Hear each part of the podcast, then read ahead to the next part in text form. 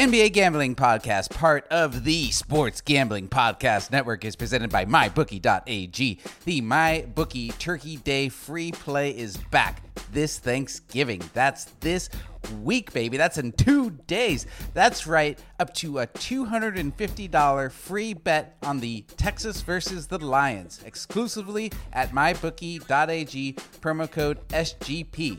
We're also brought to you by Thrive Fantasy. Thrive Fantasy is a new daily fantasy sports app built specifically for player props. Download the app in the App Store and use promo code SGP for an instant deposit match up to $50. That's thrivefantasy.com, promo code SGP. Sign up and prop up today. And finally, we're brought to you by our friends at Ace Per Head. Ace is the leader in paperhead providers, and they make it super easy to start your own sportsbook. Plus, Ace is offering up to six weeks free over at aceperhead.com slash SGP. That's Ace perhead.com slash SGP.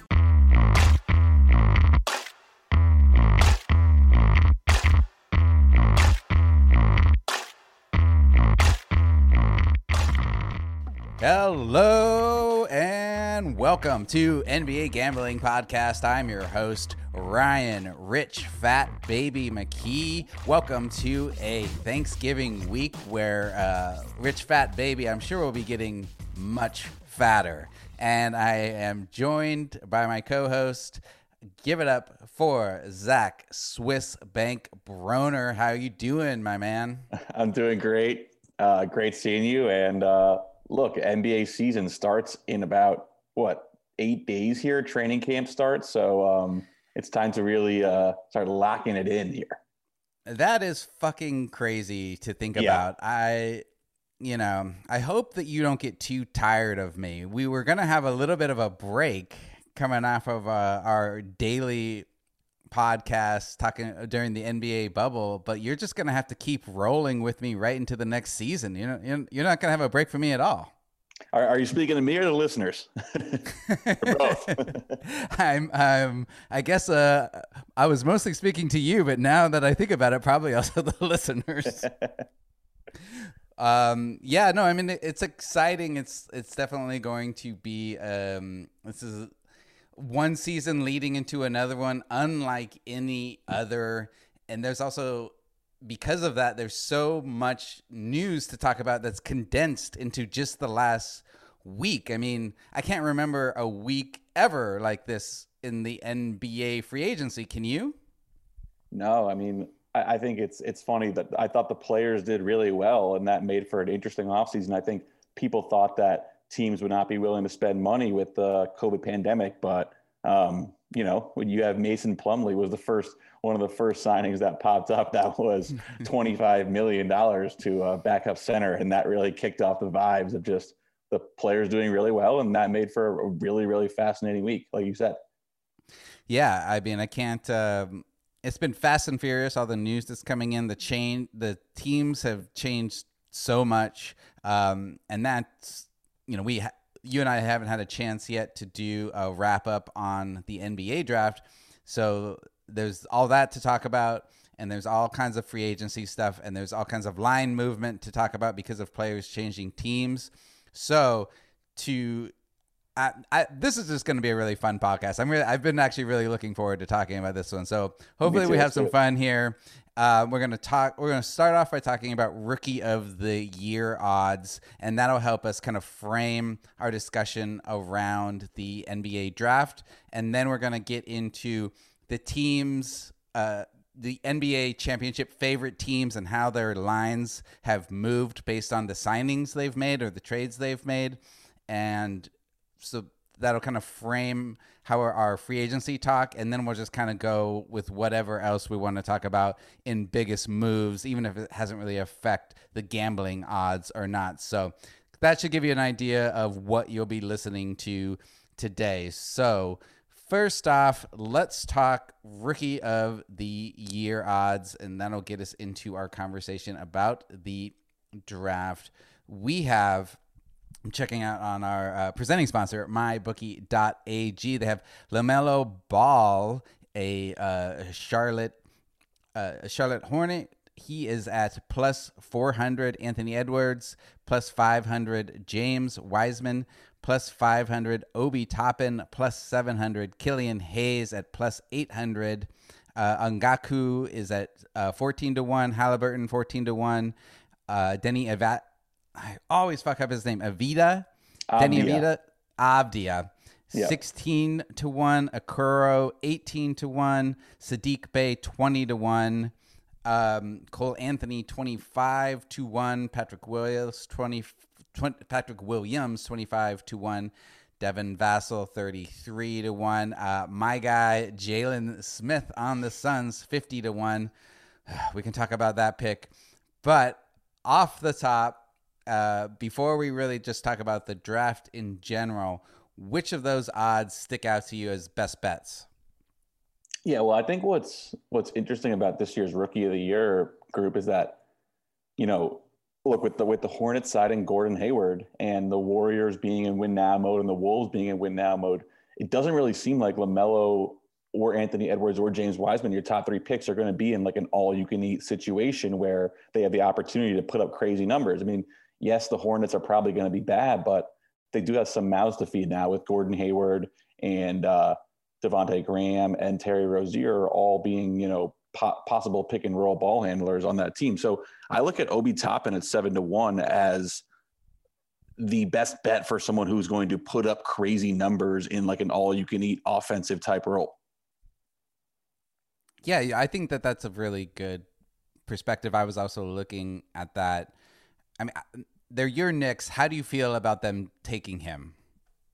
I, I didn't love the pick, to be honest. I think he's much more of an offensive type player. Um, and with RJ Barrett and Mitchell Robinson, I mean, there's, there's a chance that RJ Barrett is, is a power forward in terms of a true role for where he'd be on this team. So I think it's a little bit of a clunky fit now with, with Toppin. I understand the pick. He's a New Yorker through and through. Obviously, had that sweet press conference, like very emotional right after. Um, so it was a cool moment. But I thought Halliburton or Vassell were the play in terms of. I took Vassell in the um, NBA mock draft uh, on SGPN. I thought we needed more of a support type player to go along with uh, RJ Barrett, but definitely, I thought there were a lot of surprises in, in that top eight. I mean, I'm, we'll, we'll get to it, but um, with Patrick Williams going at four, that kind of threw everything up into up into a frenzy.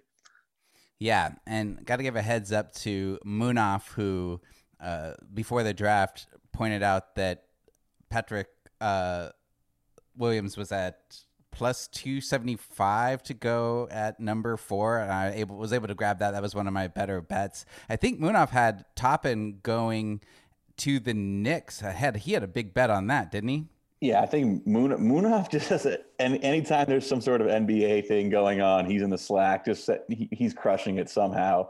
Um, he, yeah. There were a lot of sharp plays that looked like in, in the slack that were going off. Um, I know yeah. I, I, had a good night. We had a, I think you had a good night as well. Uh, Cole did, Anthony, yeah. Cole Anthony going 15. That was a shocker and very sharp by you to get that under 20 and a half. Yeah.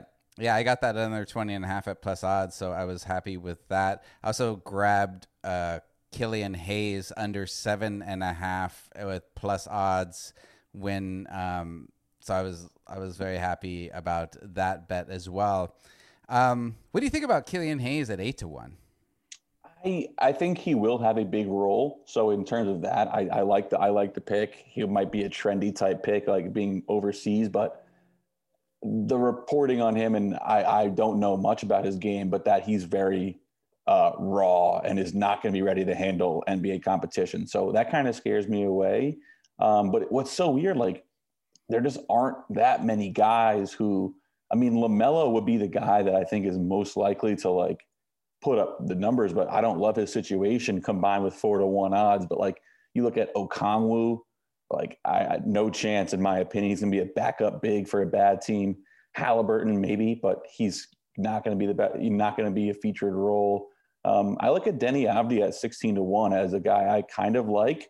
Um, you know, he's played good competition for in, in Maccabi Tel Aviv, and now he's on a Wizards team that there's been John Wall trade rumors, Bradley Beal trade rumors. So he could take on a really featured role for that Wizards team. Um, so if you're going on the uh, these top names, I think Toppin and Avdija um, out of the quote unquote favorites um, would be my, my two favorite picks.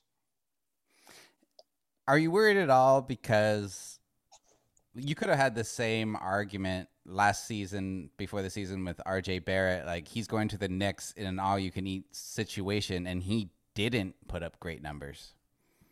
Yeah, I mean, I think he didn't put up awful numbers either. He just, he just wasn't that good. I mean, I think I'm I'm not much of an RJ Barrett fan. I think yeah, I just think he wasn't that good. And obviously there's there's a chance with all these. I mean, obviously at 16 to 1, it's not likely to happen, but I could see something materializing around him. He's supposed to be kind of a point forward type, maybe of a Tyreke Evans type season, put up a lot of assists and boards, counting stats. Um, but yeah, you're totally right. It's not all situation. You still need a good player. And while I would like to have LaMelo Ball here on the ticket, I mean, four to one, very, very expensive for a guy who realistically and for no reason whatsoever and an absolutely stupid move by Charlotte, it's going to be second fiddle to 31 year old Gordon Hayward. Yeah, I mean, we'll talk more about the free agent signings, and I definitely want to talk about the Hornets because they just seem like one of the weirdest teams as as per use. But um, how about Wiseman with Clay going down? Is there a world where the Warriors change up just their overall strategy and feature him a little more, and he's brought up by all these smart players? Yeah, I actually I, that's a good point. I do like Wiseman. Um, he he's supposedly like a phenomenal defender, or at least has that potential. He'll be learning under Draymond Green, so a lot of potential to be great on that end. Maybe get a lot of blocks, that kind of thing. Um, so yeah, Wiseman could definitely be a good pick. They're very high on him, so it seems like he might be their starting center, which would be tough for my uh, Marquese Chriss uh, most improved player argument. I you know what? I have that in. Uh, I have that exact thing to ask you in my notes when we get to the Warriors free agency. Um, so yeah, I definitely think that the advanced analytics community has a very good chance of like loving Wiseman, so that could help his cause when it comes to Rookie of the Year. Um, you know the uh, win shares and win shares per 48 minutes tend to um, tend to skew towards centers, at least young centers in the early couple parts of their season. So I think you could see Wiseman putting up some not like monster numbers, like scoring numbers, like probably Lamelo has a chance to or Toppin, but I could see you know the the the analytics nerds coming in here and saying like Wiseman is clearly the best rookie on a maturity level on a uh, as a way to help his team actually win level. Yeah, I, I, I totally agree with that take. I mean, I think Wiseman is going to be good. Um, it's just such a shame that Clay got hurt. Obviously, we'll, we'll we'll we'll discuss that down the line. Who do you like more in terms of longer shots, guys farther down the board? Who? Um, I mean, we, we, we just talked Killian Hayes. Um, I don't. Let's see. What do you think about Patrick Williams? Because he went so high. What do we? What were we missing early on on Patrick Williams? I mean, I think what's interesting is Patrick Williams was a guy who like shot up everyone's board. It didn't. It didn't. He wasn't a, a known commodity whatsoever. Um, didn't start for Florida State. Obviously, they they're a team that likes to play a big rotation, but he kind of came out of nowhere. I think with him, what's going to be tough is that he's going to be asked to play the three. I think. I mean, it seems like if they're if they're still infatuated with Markkanen and Carter as their front court, Patrick Williams to have to come in and handle more of a like you know outside for outside inside offensive game where I think his his best opportunity to put up numbers early is as like a finisher and a cutter and a dunker like that. This because he's to be asked to play the perimeter. I think twenty five to one is a little bit um, expensive for a guy who all things. It seems like he's much more of a developmental piece. They think they can mold him into something over time, kind of like what we were talking about last week. Everyone's looking for their Jimmy Butler or their Kawhi Leonard now. Um, so he's a guy I think might take a little more time to develop. Um, I, I got a couple yeah. long shots. You ready? Should I throw them out? Yeah, throw them out yeah. there. I definitely think a couple that I like, and this might not be surprising. Cassius Winston at 100 to 1. Um, similarly to the Deni Avdija take, I think this Wizards team is on the verge of sort of not collapse, but you know, kind of crumbling this thing down. John Wall doesn't seem happy. Cassius Winston is, I, I thought, was the best player in college basketball last year, one of the best guards in college basketball history, um, and an extremely high maturity level, extremely high. You know, he's able to play against physicality. He's not the greatest athlete, but you coming from Michigan State, super competitive environment, um, and they have already said, you know, he's our backup point guard. We are looking forward to playing him a ton of minutes. He's a guy I think could come in, be and play at a high level right away. And you're a John Wall injury away or or a John Wall trade away from having the starting point guard on a team that last year proved they can have a high octane offense without star power. Remember that this Wizards team like really showed up offensively last year, um, even though they were bad. So Winston 100 to 1. And I mean, that would be a coup based on where he was taken at, uh, what, number 53 overall in the second round? Yeah. And I, I was shocked he dropped. I mean, he, he was supposed to go like, you know, either late first, early second. He dropped a lot, but the Wizards seem to be really high on him. They've already said he's our he's our backup point guard. So you're not going to have like a Shabazz Napier or a DJ Augustin stealing yeah. that production. And now we just got to take a quick break to hear from our presenting sponsor, and we'll be right back.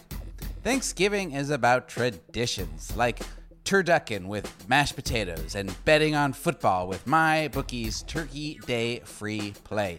My bookie's third annual Turkey Day free play returns Thanksgiving Thursday. That's two days away from when I'm recording this right now, so get on it. It's your chance to bet up to $250 risk free on the early Thanksgiving game. The Turkey Day free play is no risk, all gravy on the game full spread. Pick the right team and you win. If your team is upset and loses, your bet up to $250 is refunded before the next afternoon game.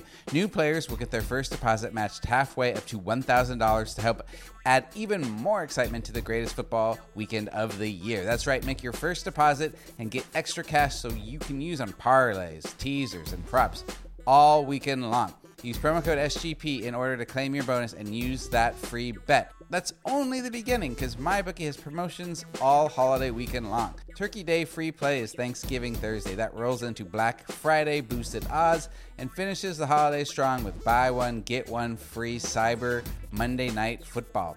That's why at MyBookie they call football season winning season. Check it out now. No risk, all gravy, baby.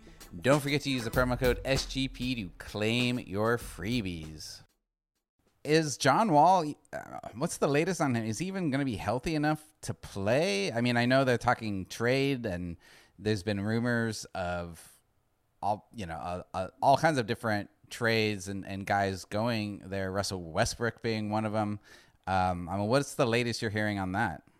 Yeah, so all, all, reporting is that he's healthy, but the situation just seems like it's on the verge of collapse. Like you have public statements by the GM and by John Wall. Does he want to be traded? Does he not? He's obviously going through Shams Charania to get that reporting out there, but um, it, it, seems like he's healthy, but it just seems like a bad situation. And Cassius Winston is a going to be a consummate professional too. I think I think Washington's really high on him. I think he could play a big role there. Obviously, 100 to 1, you know, whatever, 99.9% of the time this doesn't happen. Another one, yeah. another one. I mean, I, I'll just, yeah, I just want to jump in here real fast with a couple of thoughts on that. And so that would make him, if he won Rookie of the Year, that would make him the lowest draft pick to ever win Rookie of the Year. I think before that, it was Malcolm Brogdon at number 36 overall one uh, in 2016, 2017. And but I do like the thought process of if he is able to become the main point guard, the main ball handler there, it's the last four Rookie of the Year winners have been point guards. Brogdon, Simmons, Doncic, and more. Even though they're not necessarily all, you know, Simmons and uh, Luka, not the traditional point guards, but the main ball handlers. You know what I mean? Yeah, yeah, yeah. I look, I mean, it's a long shot, but like I said, I just don't think I don't think that the modal out like there's no modal outcome here. I think there's so anybody could truly win this. It's one of those years. So another one I like is Desmond Bane at 50 to 1. Um, he's going to Memphis. Uh, I think he I think he was picked in the early second round. Um, mm-hmm. This is if you if, if you follow any uh, NBA Twitter draft accounts, they were absolutely obsessed with this guy. He's like some sort of analytics darling, secondary ball handler, but really good shooter, really good defender. Um, and I look at a, that Memphis team, I feel like they're sort of craving one more shooter. Like they they like to go to Grayson Allen because he can open things up a little bit, but they also like the toughness of Dillon Brooks and Justice Winslow. Mm-hmm. Um, and Bane is the kind of guy who he could do both of those things. I think he could be a really nice complementary piece of Ja Morant in the backcourt.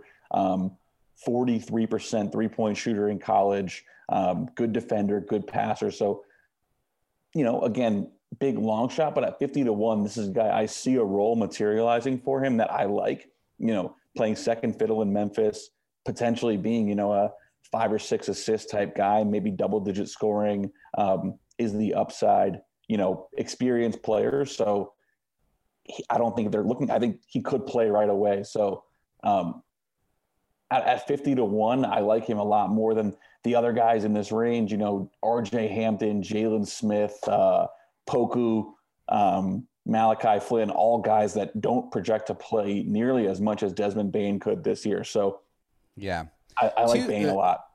Two thoughts around that general range.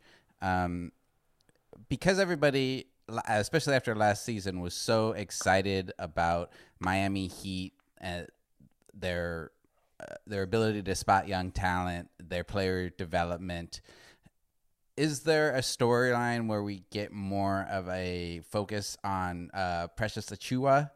To is there a world where he's starting? He's able to get minutes in at the in the Heat. I, I don't know. Like, am I am I just crazy like throwing this out there at all? No, I mean, I think obviously if the Heat, whenever the Heat draft, a couple organizations, whenever they make a draft pick, you got to pay attention because they know what the fuck they're doing. I mean, I have no doubt that Achiuwa will develop, you know, but them bringing back Meyers Leonard, looking like Kelly Olynyk's going to be back, um, kind of, I feel like stunts the role because he doesn't, he does not provide spacing. I feel like it's really hard to get on the floor if you can't shoot. So I think, yes, he could do a lot of like because they were describing him as someone like a like a mini Bam type who could do Bam like things. I think what you'll see from Precious is like a lot of a lot of good flashes in a small role, and mm-hmm. NBA Twitter will fall in love with him, but it won't be enough production to win over the entire media. Yeah. I, I could see him having you know a Brandon Clarke type rookie year, with that's still very very good, but yep. That's a perfect know, comparison. That's yeah. a perfect comparison. He, I, I'm really excited to see him play next to Bam. Me too. Uh, I think that that's going to be the lineup that's going to be the most fun with him next to Bam and uh, and and Butler and then Tyler Herro out there. I mean, we're yeah we, we're not in like the total free agency talk of this yet but i'm very excited about the heat uh, as i was all through the bubble so that should be a surprise to none of our regular listeners the last one uh, long shot i wanted to throw out there as one that everybody needs to definitely fade I can't believe Nico Mannion's at 66 to 1. Um, he is less of a long shot than uh, Cassius Winston, who you gave out as someone you like. Yeah, I mean, are, so are you are you low on Nico Mannion? Yeah, I mean, I feel like the only reason we're talking about him is because he's a fan favorite. He didn't do anything in his college career to make us think that he's anything but maybe a G League player at this point. Yeah, and I think I think he kind of embodies one of these trends that I think we're seeing now where he very similar to the RJ Hampton pick, um, very similar to the Tyrese Maxey pick, very similar to the Cole Anthony pick. Guys who were very hyped up coming out of high school, who had a rough year in between, and now you're basically getting them at a depressed value. Um, you know, I agree with you. I didn't love what I saw from Nico Mannion in in his year at Arizona. That being said, I feel like for the Warriors, it's they kind of take a gamble on a guy who going into last year was maybe going to be a top 10 pick. Um, I know for a fact that was what the Nuggets were thinking when they took RJ Hampton at 25. This is this guy. This guy maybe could be a top five talent with one bad year. You know, dropping in 25. So definitely don't like Mannion six six to one as rookie of the year. Um, but, but I I, I do see what you. the Warriors were. I see what they were thinking organizationally making that pick. Yeah, I agree that I think he was a good pick at where they got him, and yeah. especially playing behind Steph could really develop into a super interesting player. And you know, hopefully he's able to learn from Clay as well. So, uh, you know, maybe Clay will coach him up since he's just going to be sitting on the sidelines anyway. Poor Clay. Yeah. Um, but yeah, the the fact that he's even on the board for rookie of the year at sixty six to one, they're the books are just taking advantage of people who uh, are still excited about him. Yeah, um, I mean, he, um, he he very likely will be spending at least half the season on the Santa Cruz Warriors. I would say, yeah. which is yeah, their G League team. Agreed there. The last one we'll talk about just because of my son's fandom. Jalen Smith is at 50 to 1. Nobody should touch that with a 20 foot pole. I don't see him playing that many minutes his first year. I do like the long term potential of him next to Ayton and playing behind Ayton for those, um, you know, in the second unit as a five. Uh, I don't know. Talk me down from feeling totally horrible about that Jalen Smith pick. Yeah, I actually didn't hate the pick at all, and I feel like with the Suns, I mean, you have to respect you have to respect their decision. I mean, Cam Johnson was a pick that NBA Twitter groupthink universally shat on last year. He ended up looking like a really good pick. I think it's so interesting how the consensus gets built on in you know NBA, especially basically NBA Twitter, like that who's good and who's bad, and you have these mock drafts that come together and they build a consensus, and then we end up trusting that over an NBA team's decision making. Like even though the Suns have been a bad organization in the past, like I'll trust them over like some random account with three thousand followers being like, "Yo, like fuck Jalen Smith." But but I I, I mean I'm a I Big get, fan. I I agree with that, and I do think the Suns have shown under James Jones to be moving in the right direction. Yeah, totally. And I, I love the coach, love the I love what the GM's done so far. And so I do like the direction they are moving. So I should feel good about that.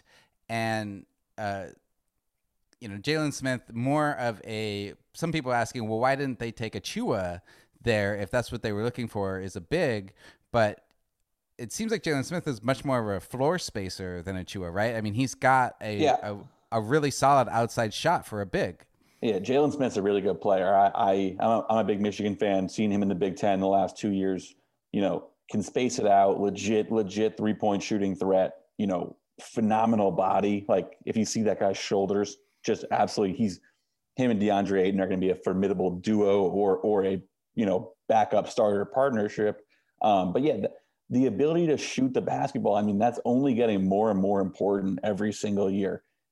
For every player that you have on the floor who cannot make an open three, that is just such a liability. Um, so I under, totally understand the theory there. Um, just but what about them? Are they gonna be snake bit by passing on Halliburton, who was the kind of the consensus best player on the board at that point? Look, I mean, I, there was some reporting that Halliburton didn't want to go um, to any of these teams in the top ten. He, for some reason, wanted to go to Sacramento because he liked the fit next to De'Aaron Fox, um, which is weird to me. But that was reported that he only gave his medicals and interview to the Kings. Never heard of that before. Yeah, um, that was. I've never heard of anybody wanting to go to the Kings. yeah, exactly. Um, but look, I mean, it's such a crapshoot at this point. I think while I question taking us taking a big when you have DeAndre Ayton, you have Bridges and Johnson who have proven they can play the they can play the four. You now have Saric back in the fold. So, you know, how many minutes is Jalen Smith playing on this team in the next five years? In the theory of this team, never probably never more than 25 or 30. So I think that's always got to question that, but I don't hate the player. And look, at the end of the day, this might be a good asset play. You know, if he shows flashes, you can move him for another piece. So you always got to take the player that's that's best on your board, at, except in very limited situations. So I don't hate the pick, and I'm I, I like Jalen Smith as a player. Good. Well, I'm I'm I'm glad to hear that. And um, if you don't have any other like huge draft thoughts, do you want to go into talking about uh, what teams have done trade free agency and where their odds have moved? Yeah, let's get into it. There was uh, almost Since, too much to remember, but shout out to Munaf for this free agency tracker sheet. This yeah. shit is absolutely fire. Um, so organized, so easy to follow. So shout out to Munaf. Yeah, again, Munaf, you're way too good to us for the the research you do and the bets you give us. Since we're talking about uh, since we ended with talking about the Suns, we might as well just roll into them quickly. Um, since adding Chris Paul and re-signing Dario Saric, uh, Jevon Carter, picking up Jalen Smith, they have moved from uh, 65 to 1 odds to 40 to 1 odds to win the championship. Obviously, that's a bit nuts. For them to win the West, though, I did think that was kind of interesting. They moved from uh, 40 to 1 odds to 20 to 1 odds to win the Western Conference, which is cons- is considerable, even for just adding a piece like Chris Paul. While I wouldn't uh, I wouldn't advocate for anybody to bet on either of those, even as long shots. Um, they did also add Jae Crowder. How do you how are you feeling about the Suns right now? I mean, I think I think one a theme for the West especially was that that like middle tier of the West just basically got compressed on one another. Like I think the Suns are definitely they improved in that. I think I could totally see them getting up to the three or the four seed now. Um, mm-hmm. Seems like you know Denver got a little bit worse, Houston got a little bit worse, Utah maybe got a little bit better, Dallas maybe a little bit better or worse, but all those teams, Portland got better. Um, so all those teams kind of collapsed onto each other behind the LA teams. I just don't see championship upside here or even Western Conference Finals upside.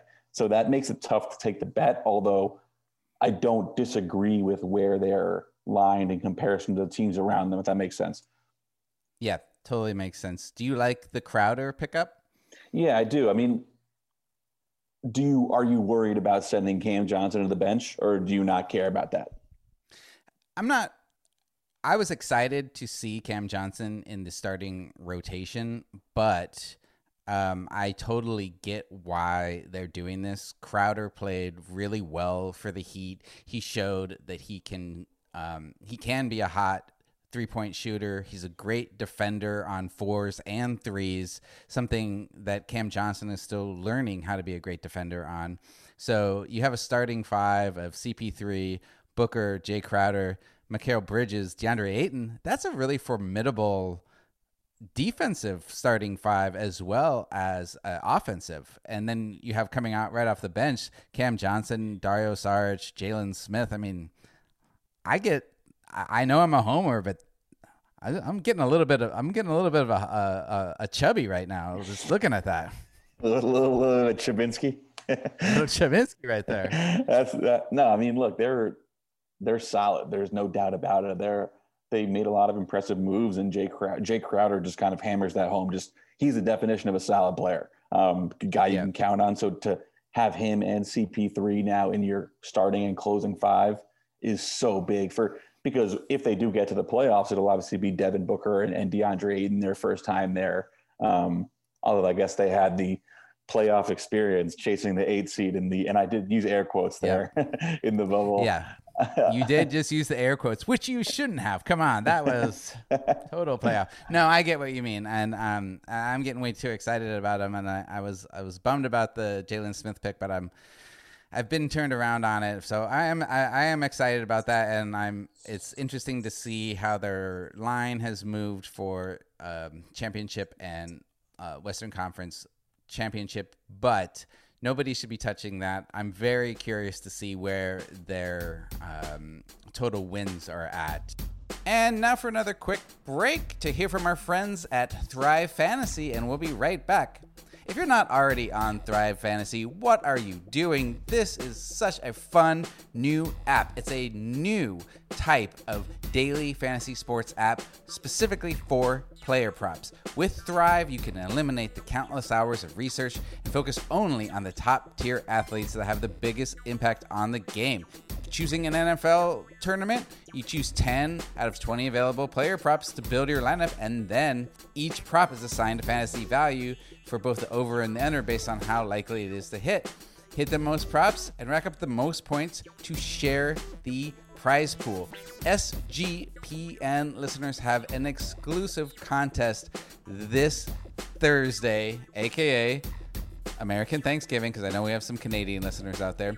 It's called the SGP Thrive Contest. It's created just for our listeners. It's a $3 entry, single entry, 100 users in total. The password is SGP, if you kind of guess that. So make sure to head over to thrivefantasy.com to download their app.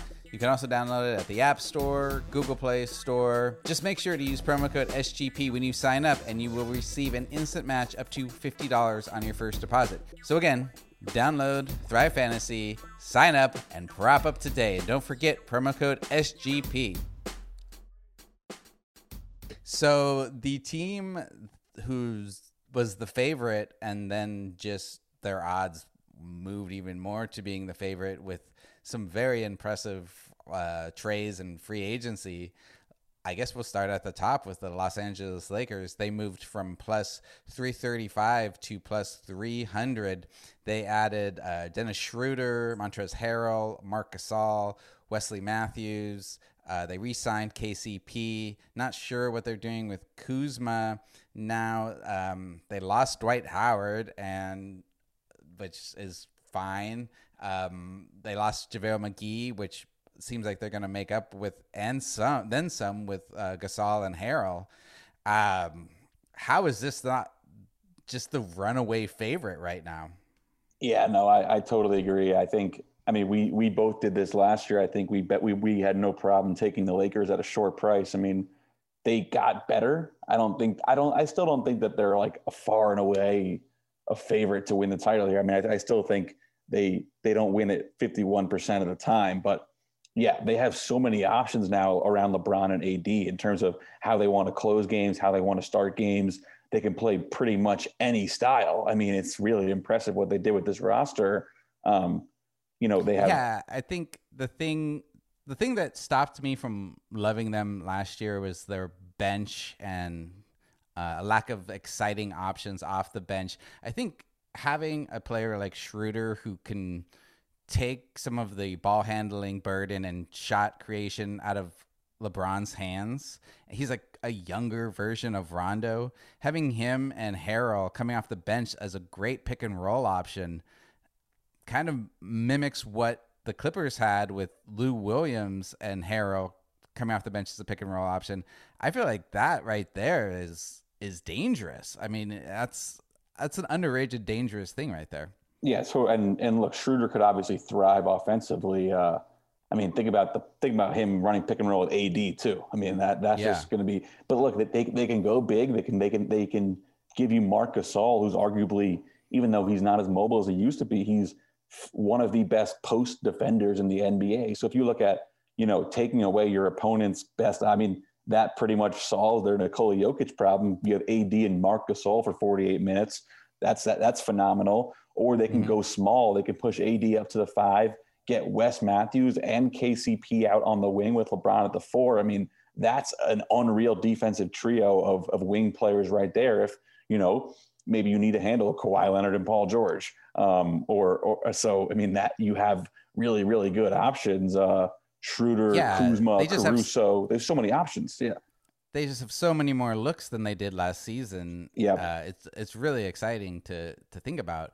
Um, yeah, I mean, so although I, I, I will say Dave Mc, Dave McMenamin reported that AD wants to play the four full time now um, in the regular season. So I guess I, I, mean he's he said that last season too. So I think it's fine if he plays the four most of the regular season and keeps him from getting banged up against the five. I mean, they can. I can definitely see. I mean, he can play next to Gasol very well, and he could even play next to Harrell. Harrell can play the five next to AD. Yeah, I know. I, I love this team. I think they're definitely a bet on for me. Even you're you're are you showing you're showing plus three hundred right, my bookie? Yep. Um, yeah, I, I I think that's a bet. I I, I think they, they I really like them this year. Obviously, I mean Yeah. they're they're the defending champs, but Yeah, their roster go- got better. I would feel okay about hammer even the the favorite. I'd be okay with hammering that at plus three hundred.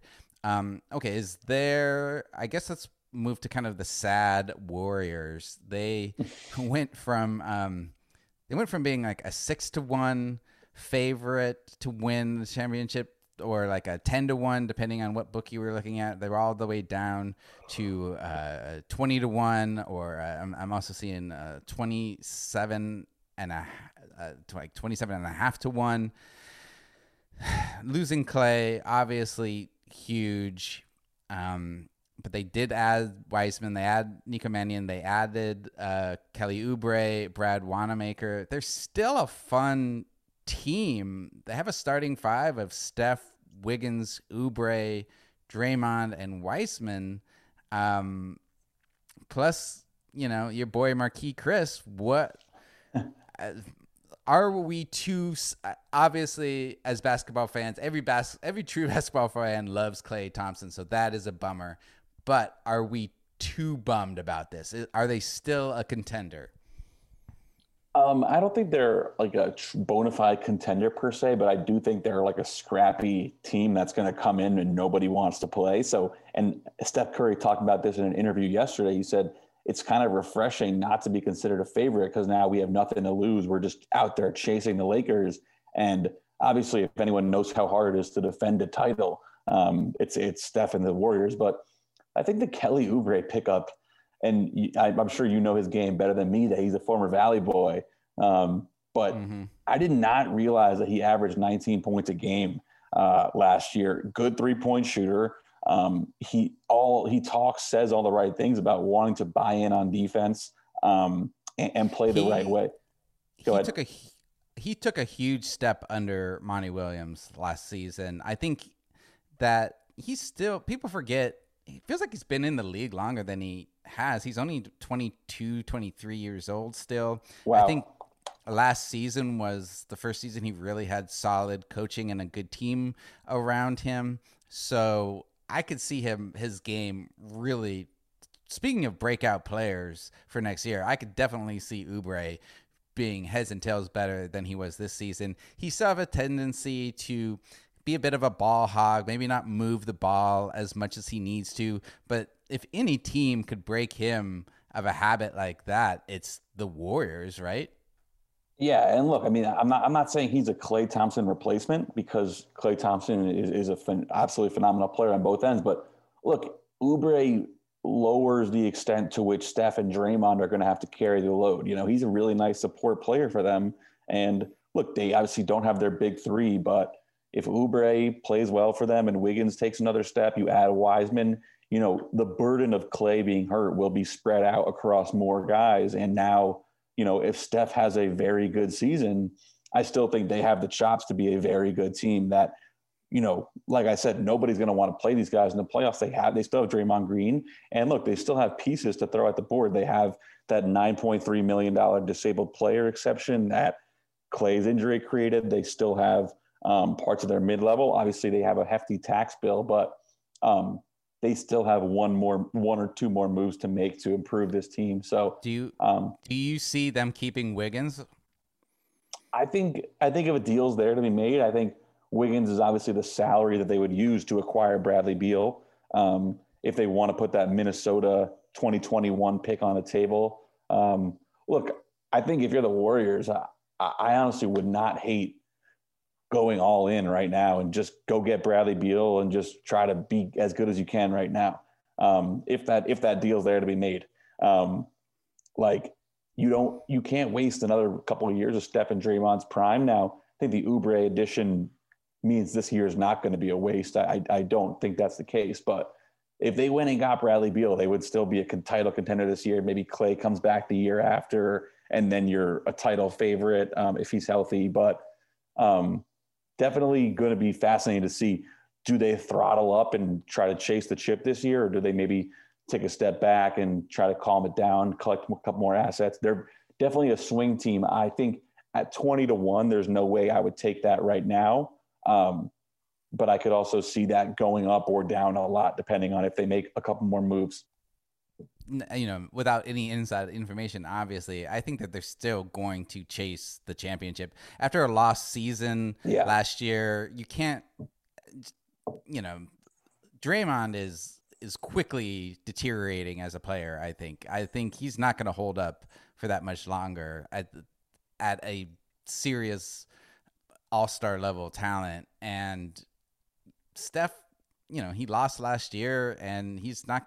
He's still in his prime. I mean, he's not going to want to. I think they're all in. So you're yeah. right. I think they're going to try to probably move Wiggins for a bigger piece. But if they, even if they can't, I still think they're an outside, uh, shifty team to look at. Yeah, and prayers up to Klay. That was absolutely devastating. That that injury hurt me honestly as much as any NBA player injury, just because of how much of a competitor he is. And finally, I just want to take a quick break to tell you about our good friends at Ace Per Head. Ace Per Head has been sponsoring this podcast since the beginning. And even though they might not know me personally, I consider them very good friends. And I'll be thanking giving thanks for them on Thanksgiving because a lot of guys out there, I'm sure, are thinking about a different career path right about now after a tough 2020. And maybe you're tired of paying your bookie and you actually want to be the bookie, but you don't know how. Well, Ace Per Head is here to help you start your own sportsbook. They're going to provide you with an all inclusive professional betting site with all the lines updated to the second and wagers graded immediately. They have top notch customer support going 24 7 and some of the sharpest lines in the industry. Plus, Ace Per Head offers a live betting and an amazing mobile experience so your customers are always going to have an opportunity to be playing and that's what you want. Get started today, and Ace is offering up to six weeks free. That's right, six weeks free. Just go over to aceperhead.com slash SGP. That's aceperhead.com slash SGP. Atlanta Hawks.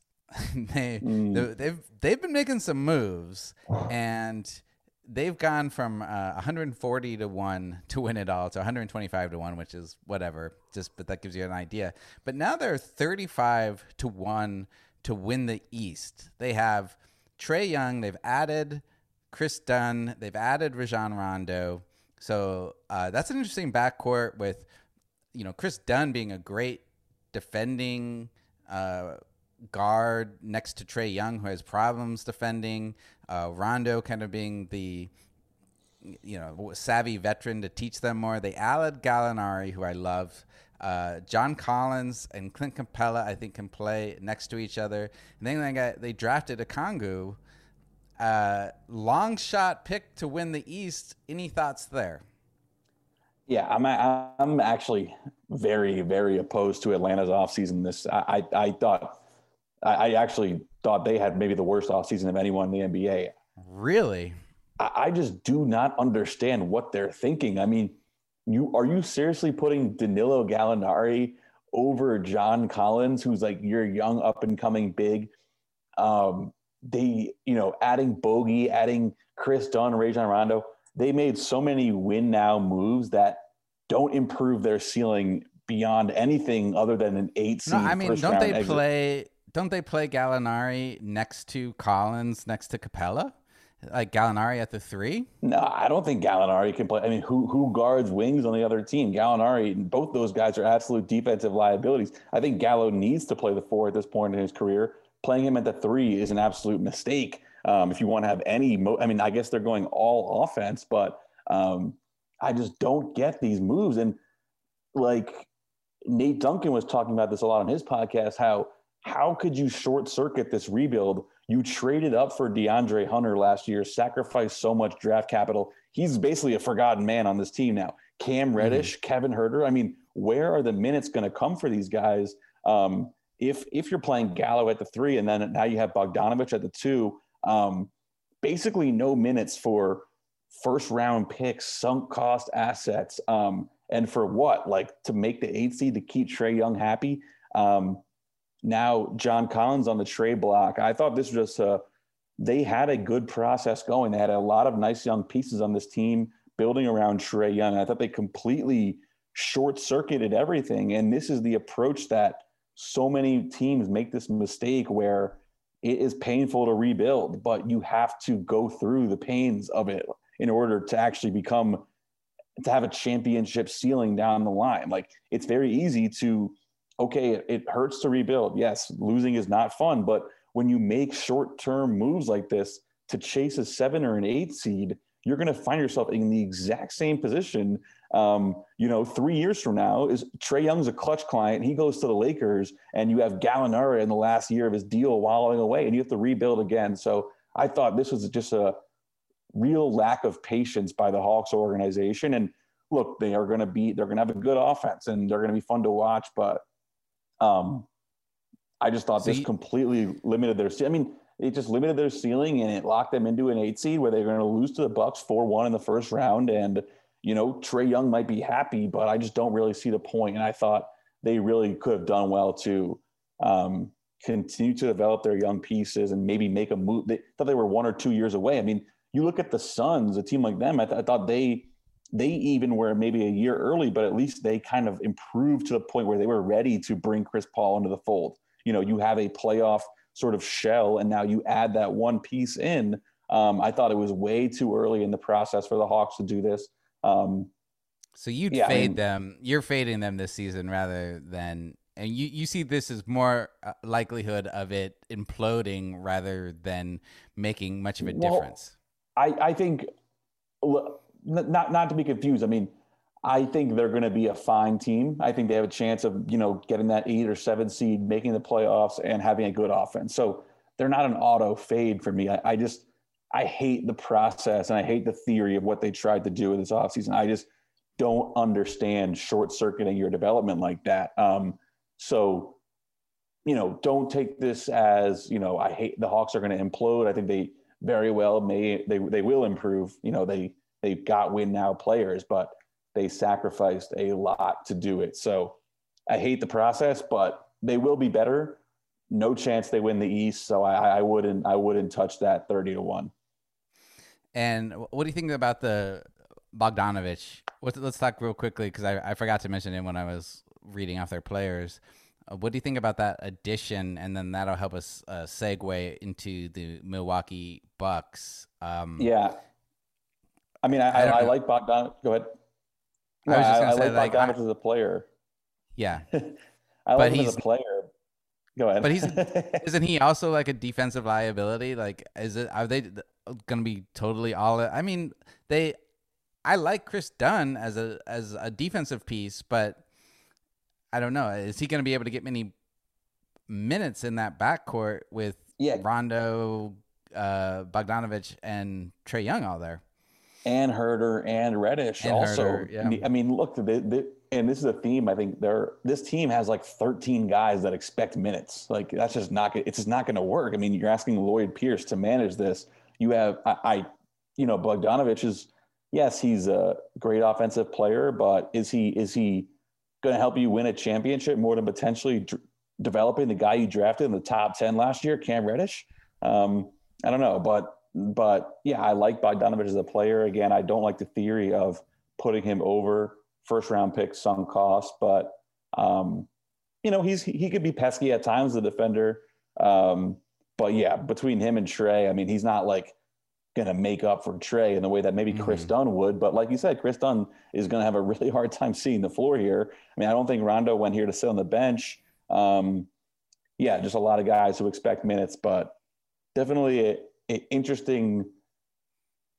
I'd be curious to know the pressures that Trae Young and his team put on the Hawks to make some of these moves and win now, and why they said yes to those demands, if yeah. that makes sense. yeah, I agree. I agree.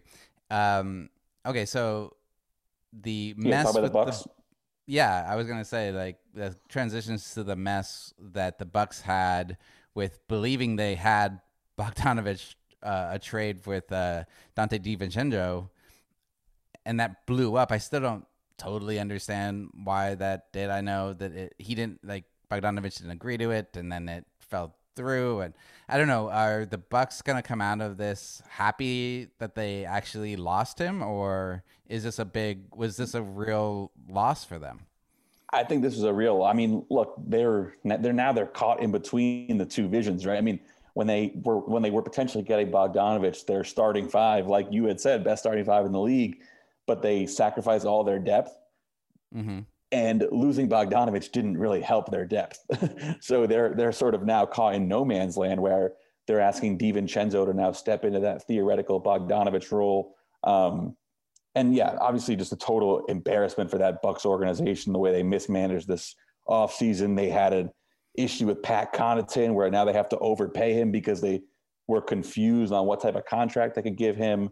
Um, obviously bungling this Bogdanovich situation. I mean, the reason why it fell through is because of tampering. It's just why did you have to leak that to Woj so mm-hmm. early? I mean, just tell Giannis privately that you're getting Bogdanovich. You didn't have to leak that to the media to make a public statement. That just made, I mean, obviously no one could have predicted that this tampering thing would would become as big of a deal as it did, but you know, just send a private text to Giannis saying, "Hey, we're making win now moves. Don't leak yeah. it to Woj if, if it's if it's not a sure thing." That just makes it look so bad for them as an organization. But I thought they did okay. I, I like Bryn Forbes. He will definitely make a lot of open threes off Giannis kickouts. Um, Torrey Craig Torrey, is an Torrey Craig's a nice Torrey piece. Craig. I mean, he's not he's not a surefire lockdown on the wing, but I could definitely see him closing games um, for them, especially if Brook Lopez takes another step back as he continues to age.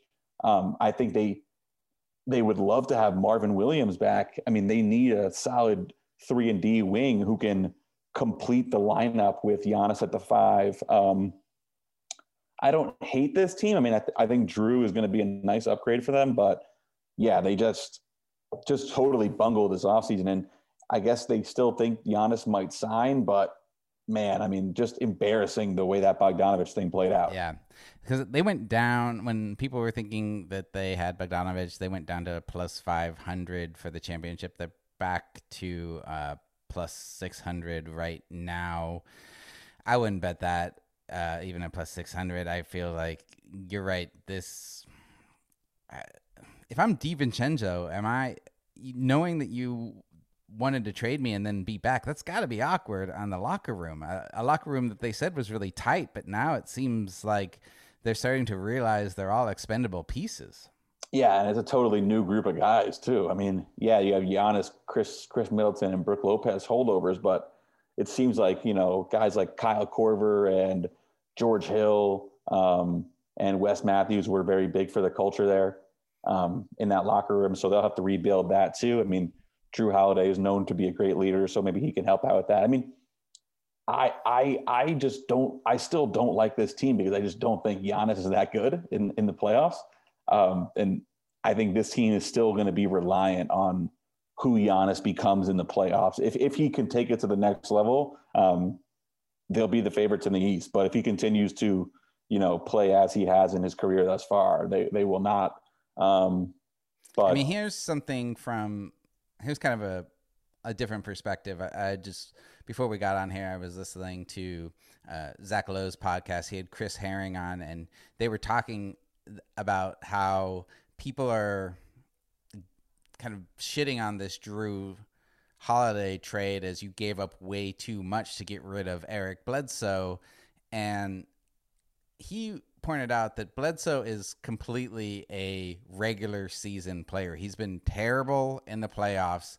Um, he shot like 22% on jumpers in rounds that they lost in the playoffs. They're paying him $17 million for a point guard that you can't rely on in the playoffs. Whereas Jrue, like, he's kind of an upgrade at every position over Bledsoe, except maybe shooting, but at least you know he's a steadier presence than Bledsoe, who always just seemed totally overwhelmed in the playoffs.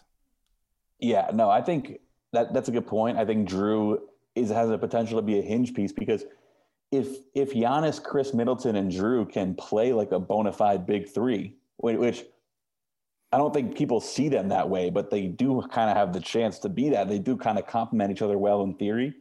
So if they can be a big three that has you know legitimate star power, then you can kind of see how a bunch of guys on minimum contracts plus plus Brook Lopez could form a winning team around them. Um, yeah, but but Brook starts... Lopez, we shouldn't overlook. I mean, one of the still one of the best bigs in the league as far as what uh, second best shot blocker last season and a great stretch five, which yep. you don't get a lot of.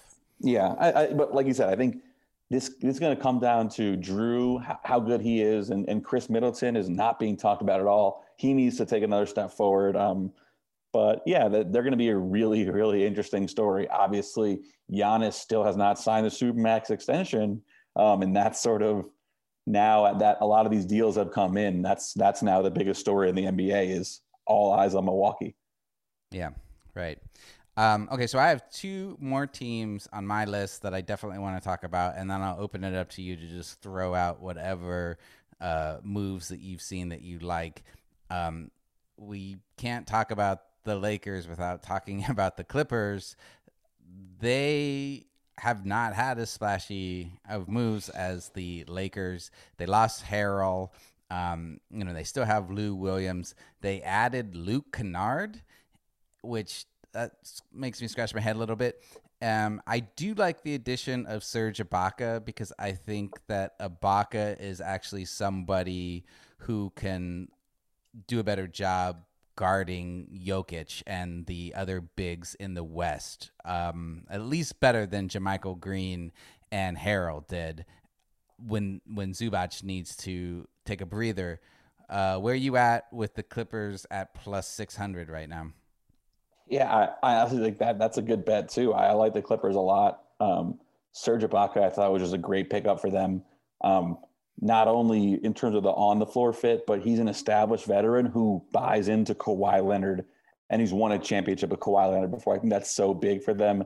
Mm-hmm. I think losing Trez, I mean, yes, it hurts, but also keep in mind, I mean, it seemed like Trez was kind of the one who had issues with Kawhi and PG that was sort mm-hmm. of a cause of a rift on this team last year. So I think they come into this year, they're unquestionably Kawhi Leonard's team. I don't know if they're going to move Lou Williams or not, but they've sort of moved on from that old culture, I guess, or, or whatever, whatever you want to call it. I mean, so I do, I do like this team. I mean, I think Kawhi's going to bounce back. Obviously, Paul George has to be better. I mean, that's sort of the hinge for this team. I mean, is Paul is Paul George the 25th best player in the NBA, or is Paul George the ninth best player in the NBA, which is what we saw him be in OKC.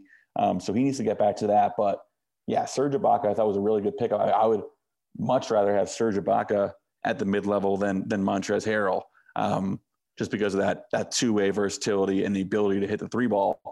Um, so yeah, I think Lakers at plus three hundred, Clippers at plus six hundred, both good bets. I had bet on both of them last year. That worked out nicely, and I think that might be the way again this year. I think if you look at the Western Conference, I think it's very clearly LA, LA, and then a big drop off in tier to everyone else.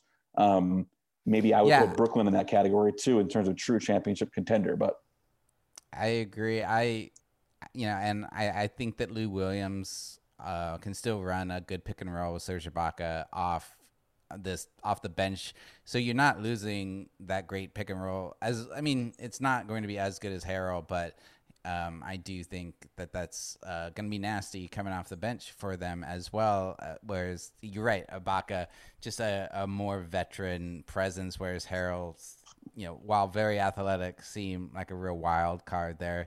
And again, it all comes down to can Paul George be a total star again?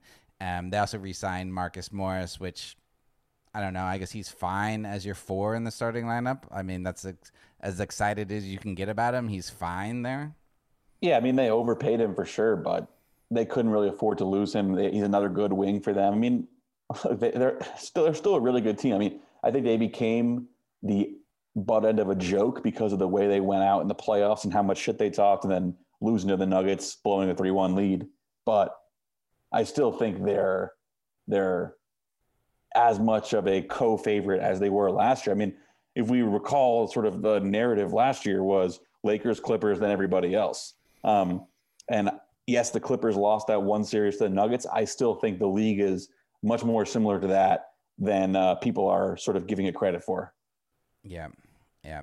Okay, so we have uh, in, back in the East, we have the Heat to win the East at plus six seventy five, um, which I think is a good bet.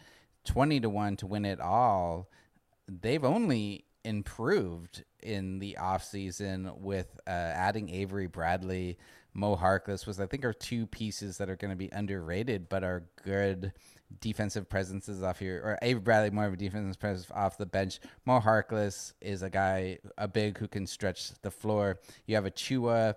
They re-signed Meyers Leonard. Seems like they're going to still have Olynyk there and Iguodala. Um, I don't know. Like, why isn't this Heat even more of a favorite to win the East?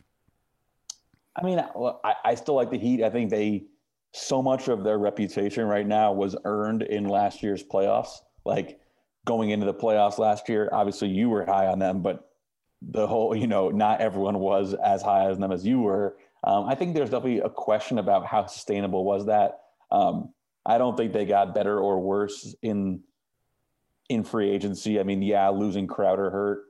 Was Crowder going to shoot the ball as well as he did last year? Probably not. Um, you know, you get Goran back. Hopefully, he's healthy. So I think I think this is about right. I probably wouldn't touch this. I think my two favorite teams in the East right now are Boston and Brooklyn. Um, but yeah, I mean, I think the Heat are going to be they're going to be that same team again. Nobody wants to play them. Very, very physical, tough, great defense. Um, but look, they they weren't a great regular season team last year. Um, and a lot of those same reasons are going to be true again this year. I mean, Jimmy Butler is a guy who raises his level in the playoffs. Bam Adebayo, you know, his defensive versatility becomes more at a premium in the playoffs. Um, so I think I could still see them being that five or six seed. Mm-hmm. Um, and you'd be counting on them to go on a run again, which again, very, very possible. This is a playoff team. Um, and they're built, they're built for that. So you mentioned the Celtics. They lost Gordon Hayward for nothing. They got nothing back for him. It looked like they might be able to swing a sign and trade uh, with Indiana and um, at least get back something. They lost him for nothing and then ended up uh, signing Tristan Thompson. I I feel like the Celtics didn't. Imp- I I feel like they're a little worse than they were last year now. Ah, I mean, I, I feel like yes, it, it's not great to lose Gordon for nothing, but uh, Gordon didn't really give them that much that they can't replace. I mean, I think Jayson Tatum, you have another year in development. He's taking he's taking up all he's soaking up all of that. Obviously, it's nice to have Gordon Hayward off your bench, um, but that's what he was for this team. So I, I don't think they're at a loss to replace his production. Um, love what I saw out of Jalen and Jaylen Brown and Jayson Tatum. I mean, I think they're becoming somewhat underrated. Love that wing duo. You have Marcus Smart taking on a featured role for this team, Kemba coming back. And look, I, I really like the Tristan Thompson addition for them. I think Tristan Thompson was a great pickup. Um, you have him, him plus Theis plus Grant Williams. Nice change of pace at the center position. Can go with all three of those guys. Um, give you something a little bit different. Um, but yeah, I just think this team is going to continue to take another step forward. I thought they were they were right there with the Heat last year, um, and uh, yeah, I think I mean, they're going to take. I think they're going to take another step forward. Bookmakers have them uh, getting worse as they've gone from plus 400 odds to win the East to plus 550. So if you still like them, that's a good time to jump on those longer odds. Yeah, definitely. So um, all right, so those are all the teams I had written down. I don't know if you want to talk about Charlotte. Um, I, it seems kind of a dumpster fire. Continue to be a dumpster fire. What they're doing there. Um, I don't know. It's we've been going for over an hour now. Who else do really sticks out as somebody you wrote down you want to talk about? Well, I'll get a couple in rapid fire. Um, Denver, obviously losing Jerami Grant hurt. That was kind of a shocker. He went to Detroit for a featured role. Don't know how that'll work out for him, but thought it was a nice pivot to um, get Michael Green, get Paul Millsap back, kind of mm-hmm. shore up the true power forwards. And now all eyes are on Michael Porter Jr. because he is going to take on a big role for this Denver team next year. So that'll be exciting. Um, uh, Do you think but, it might end up being better in the long run that Grant left, and maybe this will force Porter to get more minutes? Yeah, I think. I mean, I think they were going to start together, mm-hmm. regardless at the three and the four last year, and Porter. But now even more. I mean, the you know Michael Porter Jr. is now a featured wing for this team. So yeah, definitely think he's going to be in a big role, and he'll have to sink or swim. So that's going to be exciting. Um, Portland thought they got better. Um, mm-hmm. Love the move. They got Covington in and Derrick Jones Jr. shore up that wing rotation. Um, and know, I think uh, another big one is a full healthy season of Nurk. Hopefully, he can stay healthy. Yeah. He showed what a big difference he made in the bubble versus when they didn't have him. And then yeah. they have Enes Kanter to back him up. Yeah, healthy Nurk. Obviously, Zach Collins is recovering from an ankle surgery, I guess. So that's something to watch. But, you know, Gary Trent Jr., another guy who emerged in the bubble, um, he comes back. Full year of him at that level will be great. Um, let's see what else. Um, the Raptors, um, I think they are going to be definitely hurt by losing Ibaka and Gasol. I mean, that was their that was their basically their big man rotation. They're going to be now asking Aron Baynes to come in with Chris Boucher off the bench. So I don't think the Raptors have the kind of upside that they had last year. I think they'll take another slight step back this year um, and maybe refit that team for the future. Uh, the Mavericks, I think, definitely important to note that Porzingis is not going to be healthy for the start of the year. Um, they made some nice moves. I like the Josh Richardson addition for them, um, but definitely all eyes on Porzingis. I mean, if it's another year where he's affected by that knee, it's you're starting to get a little bit concerned in Dallas. Um, so that's definitely something to monitor. Houston, Christian Wood, nice pickup for them. Looks like they're going to be keeping James Harden and Russell Westbrook going into the season. So as far as I'm concerned, I like this Houston team. Um, well, and right before we started uh, recording, breaking news, they picked up Boogie. Oh yeah, they picked up Boogie too. Uh, that so you know he if he's healthy, he could he could be another nice piece for them. They still have PJ Tucker, still have Eric Gordon, still have Danuel House. Um, so I mean, so what are you where are you at with if if you have like an angry Rockets team. I mean, with Harden wanting already making it apparent that he wants to leave, Westbrook already making it apparent he wants to leave. So you got these two disgruntled superstars. Um, the odds right now, thirty to one to win the championship. Uh, I don't know what they are to win. Let's see, uh, to win the West, are at fifteen to one. I don't know. I'm not touching any Rockets bets. I feel like this could all implode. I see what you're saying with their improved by the pieces, but I, I don't know. I also yeah, I wanna... you're adding you're adding a disgruntled NBA player, Boogie Cousins, to an already weird situation. Yeah, I honestly want to see them play before I would bet anything on them, just to see kind of what their energy looks like. But um, yeah, I mean, obviously a ton of moves. So this was this was fun to uh, go through a lot of this, and I just can't. I, it's so crazy that we're you know less than a month away from the season from the regular season starting. So be fun to keep looking at all this. Yeah, yeah. So okay, well, there's so many more moves to talk about. If you guys have questions, please go on our Slack. Go to sg.pn slash slack to sign up if you're not already there. Zach and I are on the uh, NBA channel in our Slack. Uh, we're on there a lot. And if we're not there, guys who know even more than us maybe are on there with uh, Munaf and Papacamis and plenty of guys on there who always have good bets and insight. So check that out. You can follow me at the Ryan McKee. Follow Zach at NBA Zach B. Um, hope you guys all have a great holiday, a good start to the uh, college basketball season starting tomorrow. Um, all right, we'll see you guys next week. Basketball, gimme, gimme, gimme the ball because I'm gonna dunk it! Basketball, gimme, gimme, gimme the ball because I'm gonna dunk it! Yeah! Basketball, gimme, gimme, gimme the ball because I'm gonna!